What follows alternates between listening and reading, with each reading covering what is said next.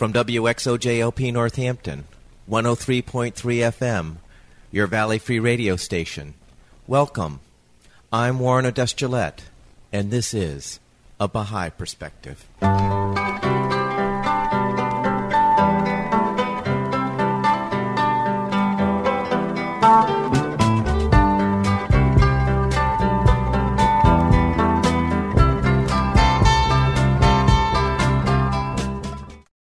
Perspective is a radio program of biographical interviews of people who have chosen the Baha'i faith as a way of life. Today, I'm playing a telephone interview with Judy Cobb. Judy is a social worker in the field of hospice care. She is also the author of two published children's books, The Elegant Miss Osa Bearly and The First Gift. I started the interview by asking Judy where she grew up and what was it like growing up there. Well, I was born and raised in a suburb of Los Angeles by the name of Compton, California. Well, I've never figured out if it was upper lower class or lower middle class, but I had a wonderful childhood. It the area was rural at that time, and it was just a great place to grow up. And I have an older sister who's eight years older than me, so we lived there with my mother and father until I actually I married at uh, 21 and then moved away. What did you enjoy doing? What were your interests growing up? Uh, my mother and father made sure that my sister and I had uh, spiritual education. A lot of our family time was spent in the Presbyterian Church. We were there on Sundays, we were there on Sunday nights, we were involved in the choir and in the clubs and in the religious instruction there. So a lot of our life revolved around that. I've always been very thankful for that experience because the minister that was there was just a wonderful person. And I, as I look back on it, I believe that he really set me on the path of seeking a more spiritual life and developing myself spiritually. That was a lot of the family time that was spent there. Uh, as I said, it was it was very rural. There were lots of kids in the area, and we just roamed the neighborhood. uh, unfortunately, kids don't seem to be able to do that now, but then we did. I was born in 1943, so there were war veterans who lived there uh, with lots of young children. It was a great time for me. We would put on plays and circuses and talent shows and everything that you could think of. So I was able to, I think, to develop my imagination during that time. What did you do between high school and getting married? I did go to two years of college, and that's where I met my husband. So I was in junior college for two years, and then my then husband and I got married when I was 21 years old. And what did you study in college? I studied eh, language, Spanish and French, but I always had a very eclectic interest a lot of things interested me. Psychology interested me, sociology interested me. And I think I always enjoyed the relationships that I saw between the disciplines. At that time, you know, psychology was psychology, geology was geology. A lot of these subjects had no interdisciplinary relationship. They were distinct in and of themselves. I always saw a lot of relationship between the different subjects and enjoyed seeing that. It's been really great to see in later years here that very much the disciplines in academia are interacting with each other and sharing knowledge, sharing information. What did you do after you got married? Well, I worked for about uh, two years. Then I was expecting my first child, and then a second child came, and I was a homemaker. That was for about eight years. I was then divorced at that time. So the next few years, honestly, were really spent uh, working and raising my two sons. As a single mom? As a single mom. So that must have been quite difficult. It was very difficult. Also, I began to go back to school and build on the two years education that I had. I finished up my four year degree and then eventually, now this was a very long process, mm. and then eventually I finished my master's degree in social work. So it was a long process, but I just kept chipping away with a class or two a semester until I finally managed to make my way through that. And when I finished, my sons were grown. You can see how long it took me. Did you realize you were interested in social work when you were finishing your bachelor's degree? Yes, I think my bachelor's degree was in psychology. And I'll tell you what I loved about social work. It was a discipline at that time that was based on what's known as the systems theory. And the view of that is that things are interrelated. Psychology is going to affect a person and family. Sociology is going to affect a person and their family. Religion is going to affect that family. So I think that when I spoke before, having this view in life of being able to see how things were related, wow, the systems theory just really hit me right between my eyes and felt very comfortable. So I think as most any social work would tell you, that's what social work is all about is seeing the relationships between the world at large and then finding a way to bring these different systems together in support of people and their families. And when did you discover this systems relationship? Well, I first heard the word systems theory when I decided I was going to go to to a school to be a social worker. I had really played with the idea of uh, getting my PhD in psychology.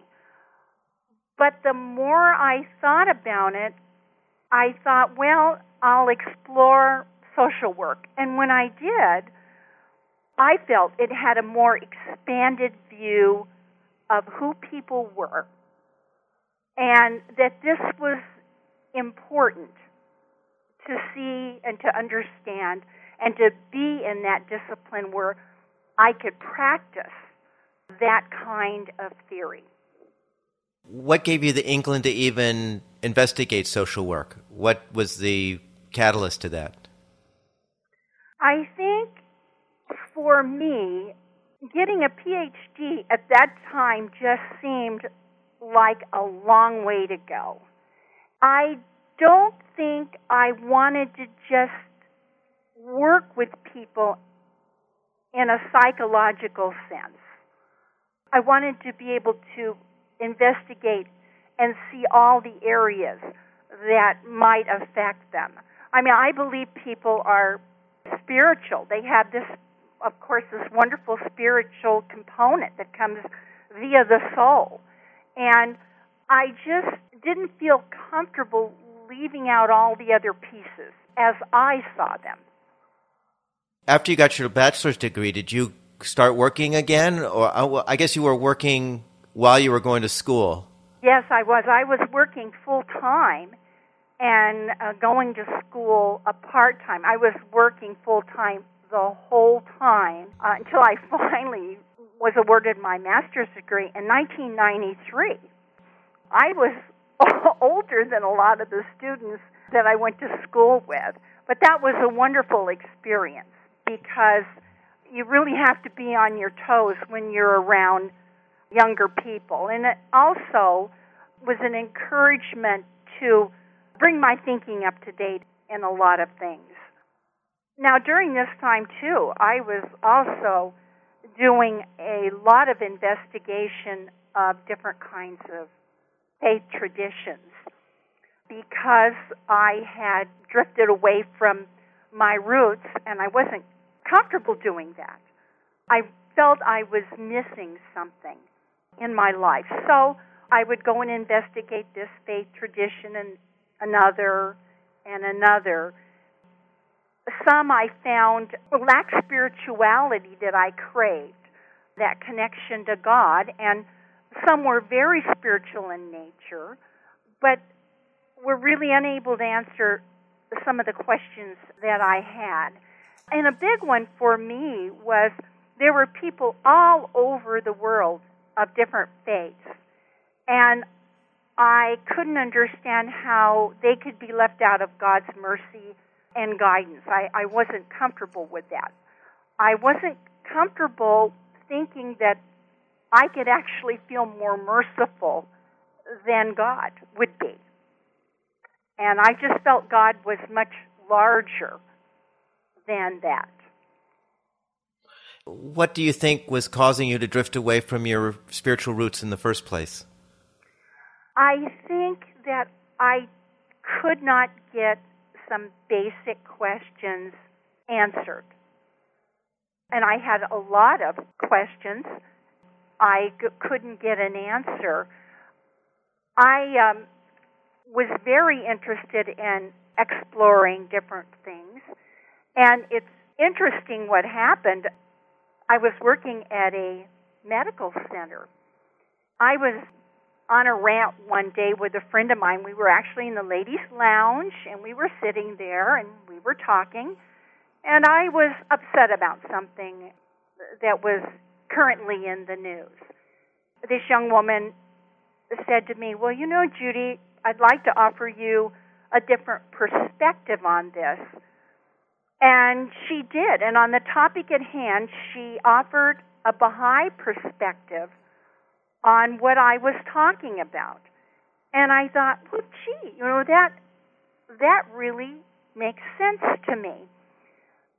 She invited me to what's known as a fireside, which is an informational meeting that people who want to further investigate the faith or just have questions or just want to go with a friend, the Baha'is have these meetings that one can go to, and they usually have a speaker that's about, oh, 20 minutes.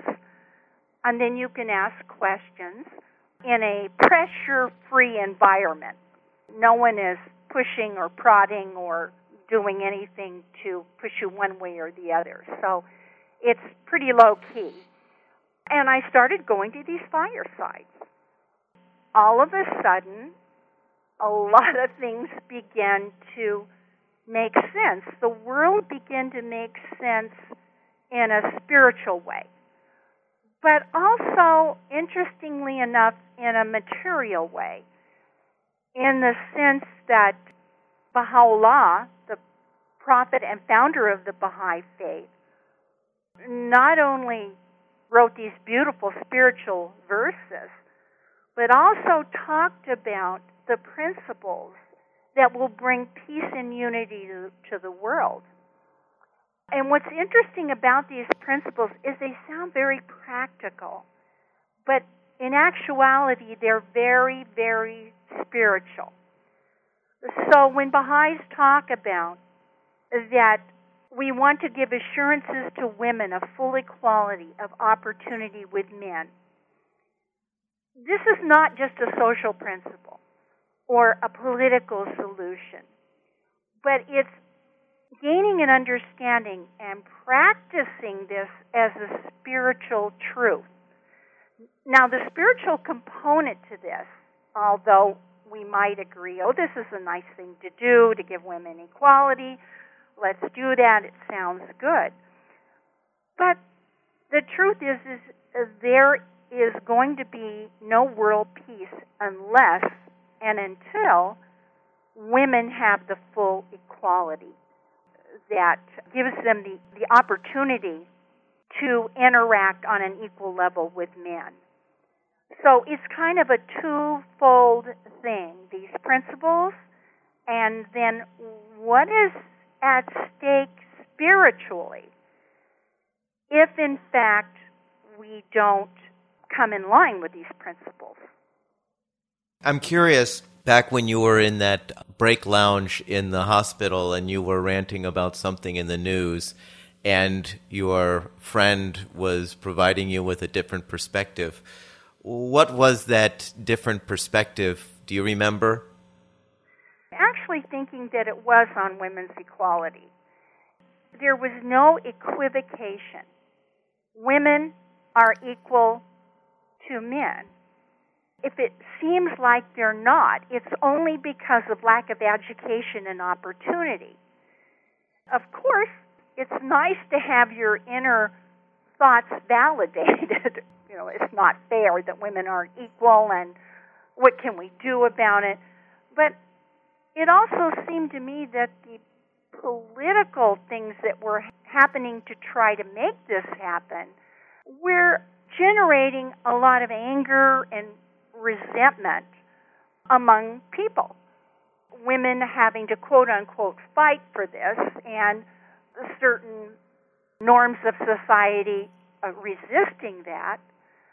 But yet, here was Baha'u'llah, who died in 1892, stating that this was necessary. In this day and age, it was necessary.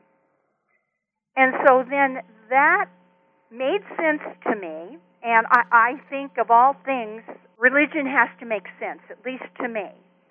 And so that's when I decided to go uh, and investigate further. And then, of course, I learned more about these principles the abandonment of all forms of prejudice, universal education, the independent investigation of the truth, or the search for truth. Now, this was very, very important to me. I think really reinforced that we've been given by God these rational minds that allow us to look at things, to study things, and then to make our decisions based upon those things rather than maybe fear or pressure or guilt, but that we can use this rational mind to uh, advance ourselves spiritually. Isn't that wonderful? I mean, we have this wonderful mind, and we can use this to delve into the mysteries of ourself and the mystery of God. Yeah, and delving into ourselves sort of falls in line with what you were pursuing educationally with psychology and then social work. Yes, yes, and I'm actually very grateful to psychology because I think it gave me a lot of personal insight, and I think for me that was the best part of it.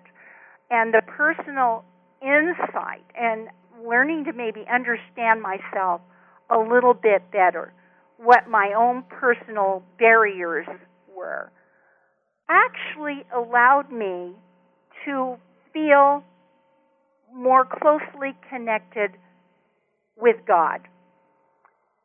And that in turn continued to allow me to pursue the uh, questions that I have. Now, about that time, too, I came across this wonderful book. The name of it is Some Answered Questions. And uh, this book was published in 1908 uh, a lady by the name of Laura Clifford Barney.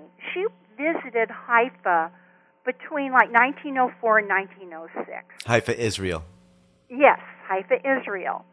And she actually had the opportunity, the blessing, to meet with Abdul Baha. Now, this was the son of Baha'u'llah.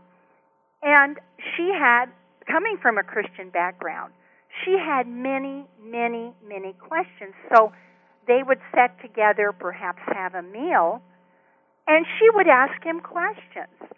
And part two of this book is actually all about Christian subjects, and it addresses the birth of Christ, the Trinity, all of these Christian subjects. And I'm not ashamed to admit that when I read that book, I wept because it touched me so deeply.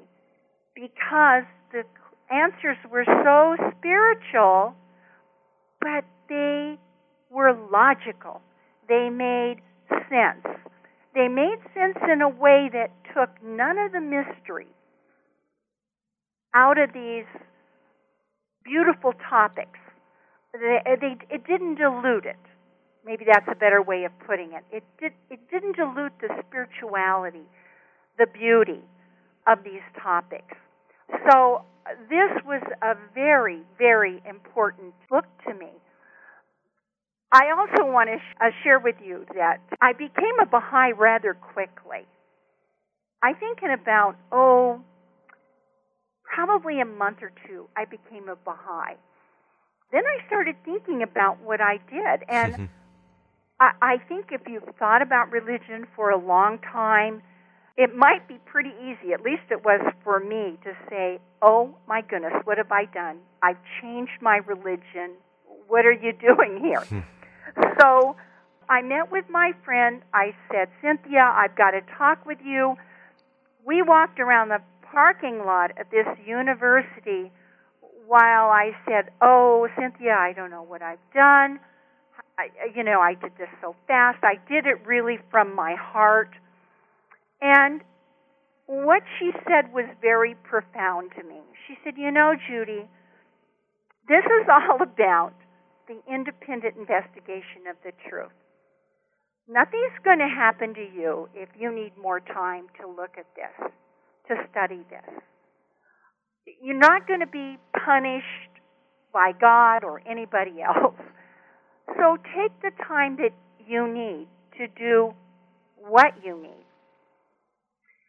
Saying that actually gave me the ability to relax, read more, and to develop the assurance that I needed that I was on the right track. I was especially also interested in knowing what Baha'u'llah had to say about Christ. And in the World Order of Baha'u'llah, which is another book, Baha'u'llah said the most wonderful things about Jesus Christ that I had ever read in my life. He states quite forthrightly that there is no conflict between the faith of Baha'u'llah and the faith of Jesus Christ. And that uh, Christ has full authority in what he did. So the testimony that he gave Christ as the author of the Christian religion, I feel is a real testimony to the validity of the faith of Baha'u'llah, the Baha'i faith.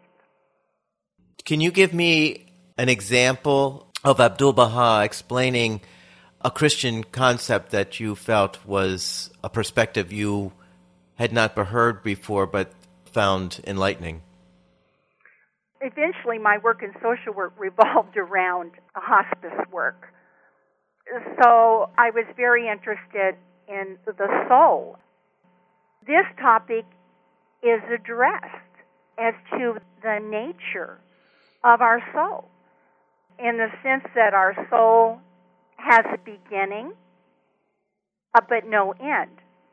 We receive our soul at the moment of conception but the astounding thing to me, and to me it really is, is that in actuality, it gives us all the powers that distinguishes us as human beings. Our reason, our memory, abstract thought, willpower, inventiveness, these are all properties of soul, not the body. They're not the properties of a highly evolved brain. They are the properties of the soul. So, our soul is what allows us to unravel the mysteries of the universe. And it allows us to take the invisible to the visible. I find that just an astounding thought. You know, a friend of mine once said, You know, Judy, we actually already have one foot in the divine. That is because we have the soul, which is our connection to God. I really liked that. So actually, I guess we could say we're actually sort of extraterrestrial, right? we're, if we define that as being, uh, you know, sort of outside or originating away from the Earth and its atmosphere, our soul definitely gives us that component. You know, it's also the thing that allows us to put our own selfish interests aside and I think look for the largeness in ourselves rather than the smallness. It allows us to look at the larger destiny of the world and the future. And it is this thing that will allow us as human beings bring the kingdom of God to this planet to establish God's kingdom on this earth as Christ foretold to us that was going to happen. Baha'is, by the way, fully believe that that is to happen. Judy, maybe you can explain a little bit what the relationship is between the soul and the body. If the soul is created at conception, what exactly is the soul in relationship to the body? The soul is not in the body, it associates with the body. Happened to write children's book, and I did write one about the soul. And the way I put it in the children's book was it's like a best friend who's always around. It's not in you, we can't see it, but it is a mysterious association with us. And it is the thing that makes us spiritual. And then what happens after we pass away? Well, this is when it really gets good. We get our soul returns to be with God. The other thing that was very exciting to me, of course, after we die, we will be looking at what we did and how we did it in in this earth. So the real job for us on the earth is to develop ourselves spiritually. Ah, but also more than that, that spirituality must translate itself into service to humanity. So it can't just be a concept that just sort of floats around in our mind. It's not okay to say, okay, well, I'm developing this relationship with God, and sort of keeping that to ourselves. This relationship with God manifests itself into service to humanity. So it's not going to matter how many toys we have or how much money or what we own or didn't own. Very much it's going to be how we developed our soul on this earth and what we did with that development. One of the really exciting things, though, is we will have the opportunity to continue to grow and develop and to serve after we go to be with Him. So it's not like our job is done when we die. It's like we will be continuing to contribute to the world of humanity and to God's creation. I find that very exciting. So the idea of after you retire, you really get to retire. After you would die, you get to retire is not really true. so it's not a static place. I guess that's what I'm trying to get at. It's not static. It is an ever continuing kingdom of God. I think that's very exciting. So, the Baha'i perspective is that there is a relationship between the souls that have passed away and those souls still living upon the earth? Oh, I mean, we can pray for our loved ones. We are told that souls will recognize each other on the other side. That's a neat way of putting it, but on the other side. Now, the Baha'i Faith has a lot to say about what happens after we die, but there's a lot of it too that is still a great mystery. And we are told that if we actually knew what it was like, that we would all sort of want to skip this part that we're doing down here on earth and go to be with God. So a lot of it is a great mystery. In other faith traditions, I have not found as much information about what happens after we die as it relates to the soul. It reminds me of the emphasis in the Native American culture to the ancestors and the importance of the ancestors and the relationship of the ancestors to people. It is so touching. I'm always touched to feel that closeness. I mean, my father died many years ago, and I still, in many, many ways, feel very close to him. I hadn't thought of it that way, honestly, but I think it is that way that we have this continuing relationship. These people can root for us, they can pray for us. And their work is continuing. And I'll tell you, this understanding, this limited understanding, really helped me a lot in my work as a hospice social worker. Because as you can imagine, the, the people that I was working with were terminally ill people. So I, I really think that that's what allowed me to uh, do that job for so many years was to have this uh, wider understanding of their destiny. And I can say that there were deaths that I attended that were absolutely beautiful. The peace and the serenity of the way many people die is really wonderful to see. So, you became a Baha'i about the time when you were pursuing your master's in social work? I became a Baha'i in 1989. So I guess I had just started my master's degree. Yes. And you said that somehow that informed the direction you were heading in in your education? At that time, no, because I finished up my bachelor's degree in 1988. I declared in 1989 when I had already registered and was on my path to being a social worker. It's very interesting the way things work out, isn't it? I've come to believe that there's really no accident. I've reached the age where I really see how even the difficult things and the good things have all worked out to my benefit and led me to where I needed to be.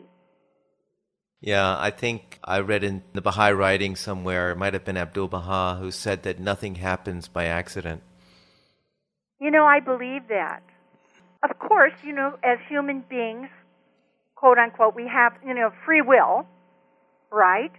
And we can choose to go against God's wishes and desires for this. We can decide to follow that path, but whatever we decide, it's interesting within that framework, we're going to go in the direction that will give us the opportunity to draw closer to God. Now, whether we choose that or not, I think is each individual's decision to make. Did you pursue a PhD after you got your master's? No. To be honest with you, I really wanted to get out and practice because in 1993, the years were not going backward for me. I was, what, I was 50 years old. Mm. so to spend a lot more years in school was something that I really didn't want to do.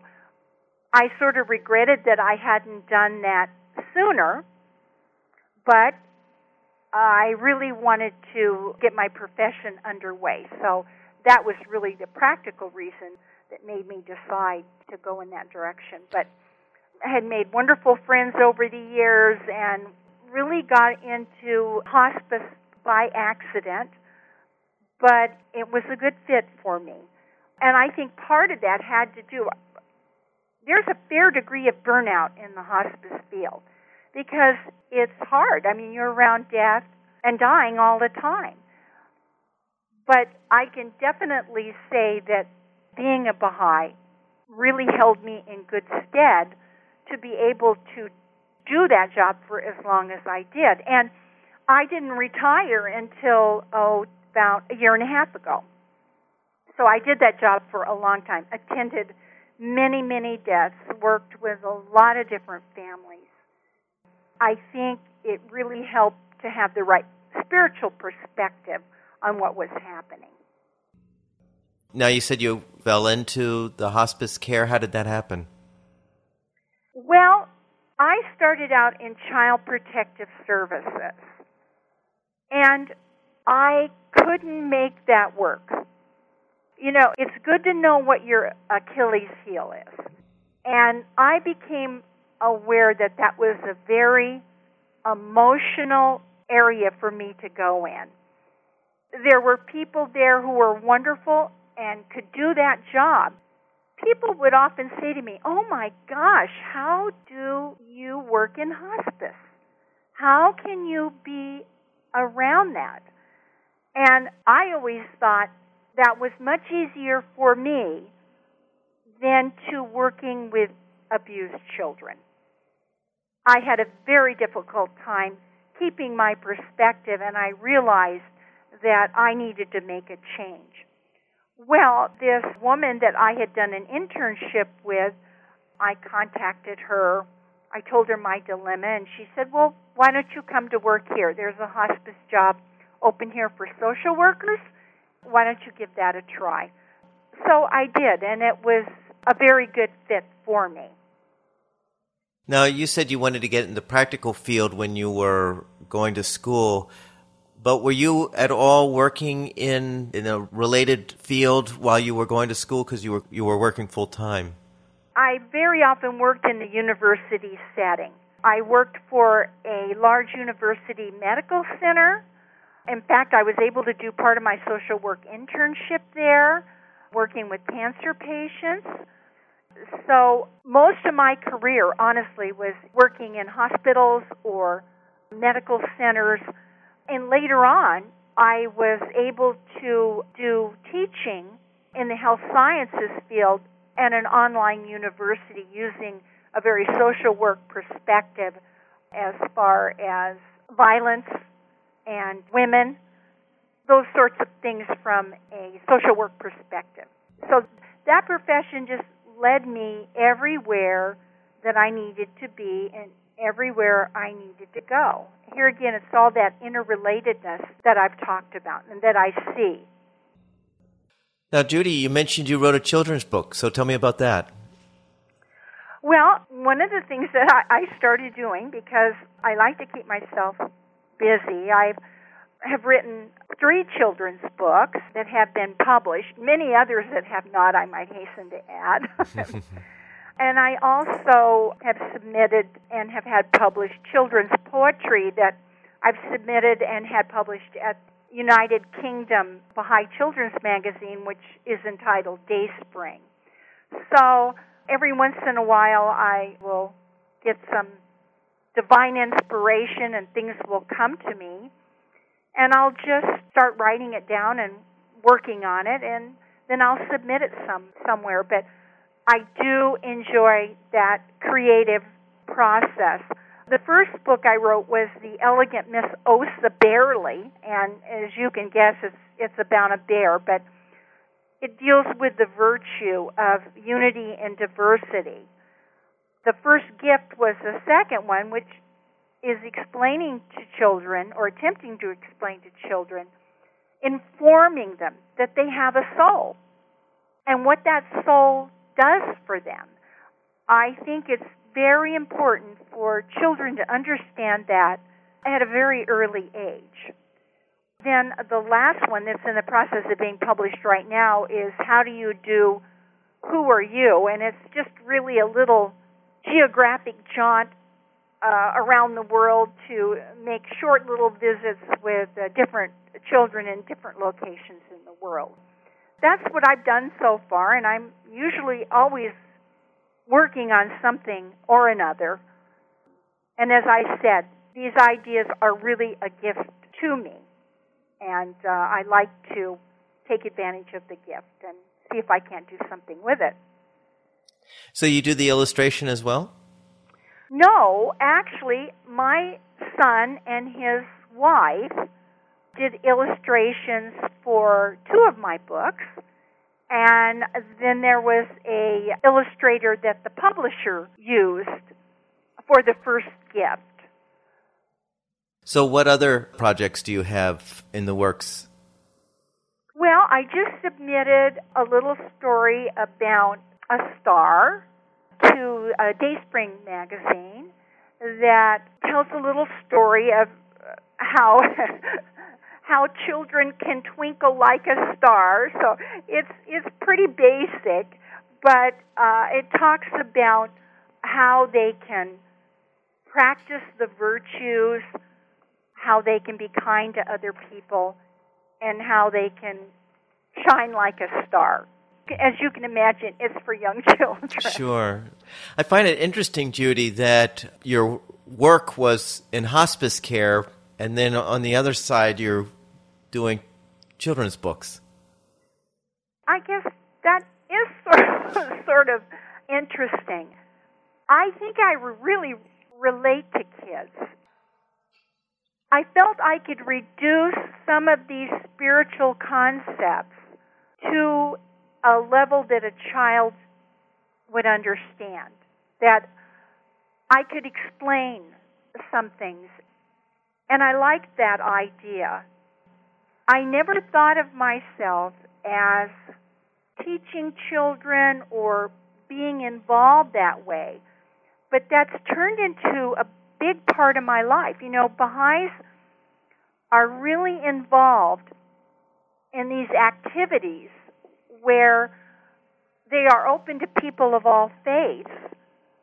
The whole idea is for, again, Baha'is to put their faith in action to serve humanity by offering children's classes, junior youth programs, neighborhood devotionals, and also, as Baha'is, we have some wonderful classes. The first one is called The Life of the Spirit, and it's all about deepening our spiritual understanding of who we are. And I have been very involved with teaching children's classes. And gee, I never thought I would do that. But I went there, I tried it, and I loved it. It really renews me spiritually. I don't think I know another way to put it. It's like they are like these little lamps. and if you can just put a little light in there and to watch them listen to the stories and sing the songs, learn their prayers. And one of their little prayers is, Oh God, guide me, protect me, make of me a shining light and a brilliant star. Thou art the mighty and the powerful. To see those children learn that prayer, say that prayer, uh, is very meaningful to me. I love it.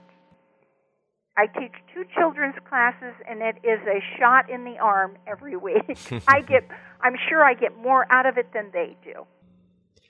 Now, did you not realize you had this affinity for children back when you were figuring out what you wanted to do in your life? Actually, I didn't. I you know, I always said when I was younger, "Oh my goodness, I would never want to teach children." Interesting.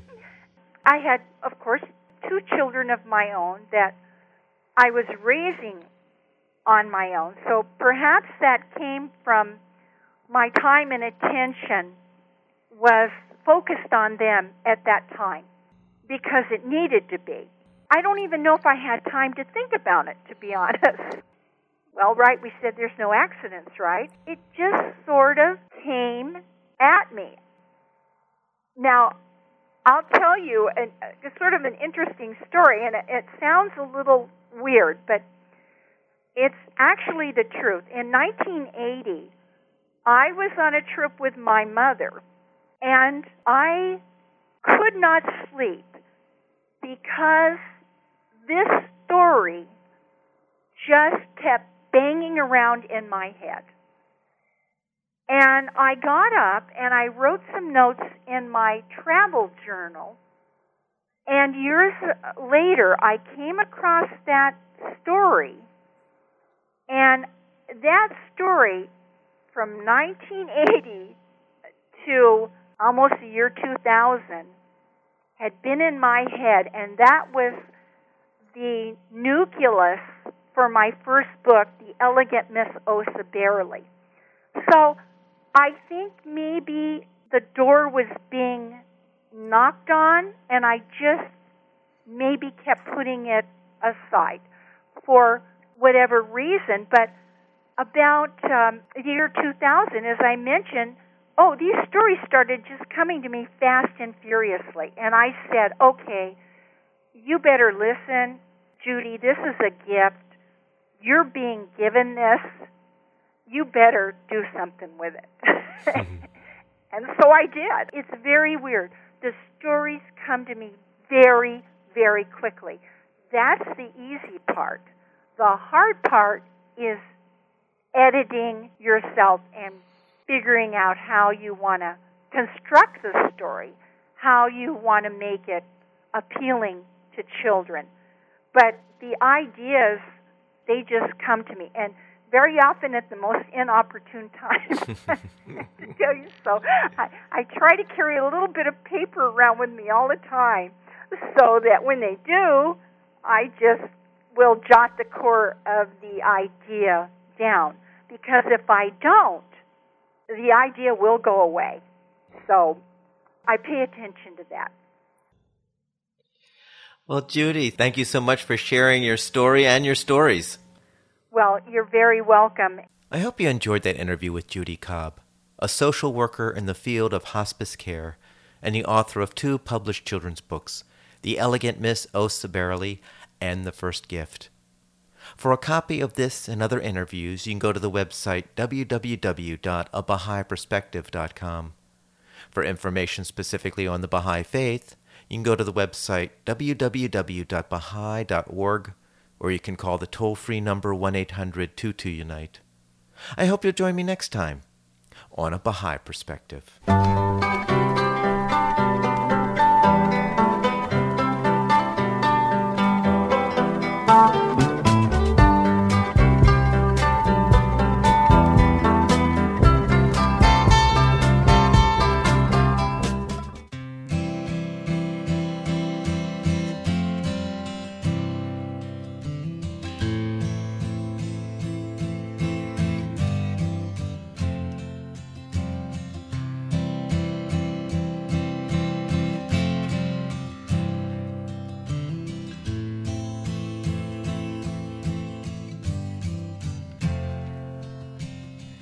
The day he left her, she couldn't speak. Stared out the window the better part of a week. She'd lived her life through him for such a long time. When she looked inside herself, she wasn't sure what she'd find. She had to open the door a little wider now. She had to dig a little deeper inside her somehow. She walked into the fire, alone and scared stiff. Now she says his leaving was a strangely wrapped gift. Little Jamie's body has never worked right. He's never had the peace of sleeping straight through the night. His Parents get weary and his parents get worn. Still, they always bless the day that little Jamie was born. He opens the door a little wider lifts them up a little higher somehow. It may look to the world like a 24 hour shift. But his folks know life with Jamie is just a strangely wrapped gift. What is it that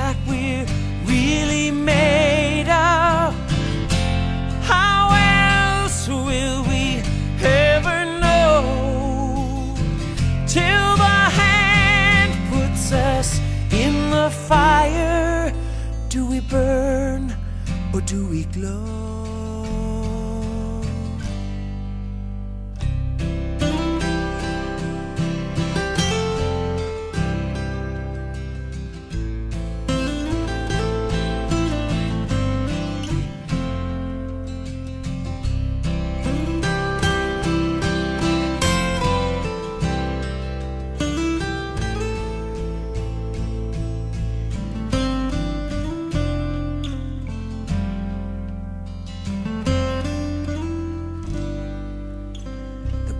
On my doorstep looks sad and forlorn. The wrapping paper's faded, it's all tattered and torn. For a moment I wonder what on earth it might be. Till I see the tag and realize it's made out to me. It's gonna open the door a little wider now. Lift me up a little higher somehow. I used to run like the blazes, now I get the drift.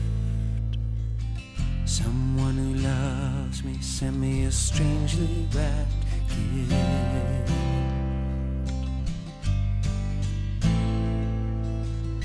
Someone who loves me. Someone who really, really loves me. Someone who loves me sent me a strangely wrapped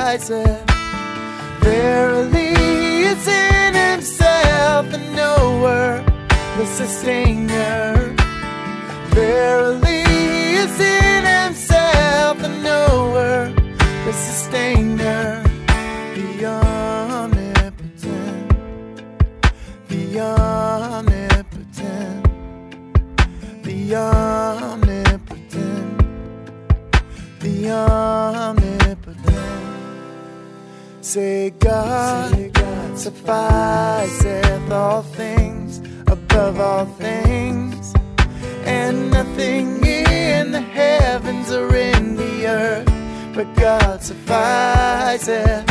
Say God, sufficeth all things above all things, and nothing in the heavens or in the earth but God sufficeth. Verily, in himself, the knower, the sustainer. Verily is in himself, the knower, the sustainer. The omnipotent, the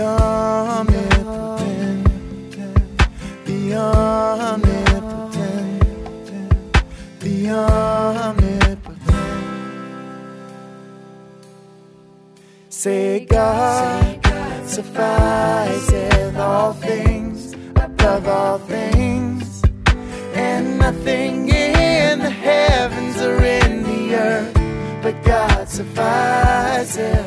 Say God, suffices all things above all things, and nothing in the heavens or in the earth, but God suffices.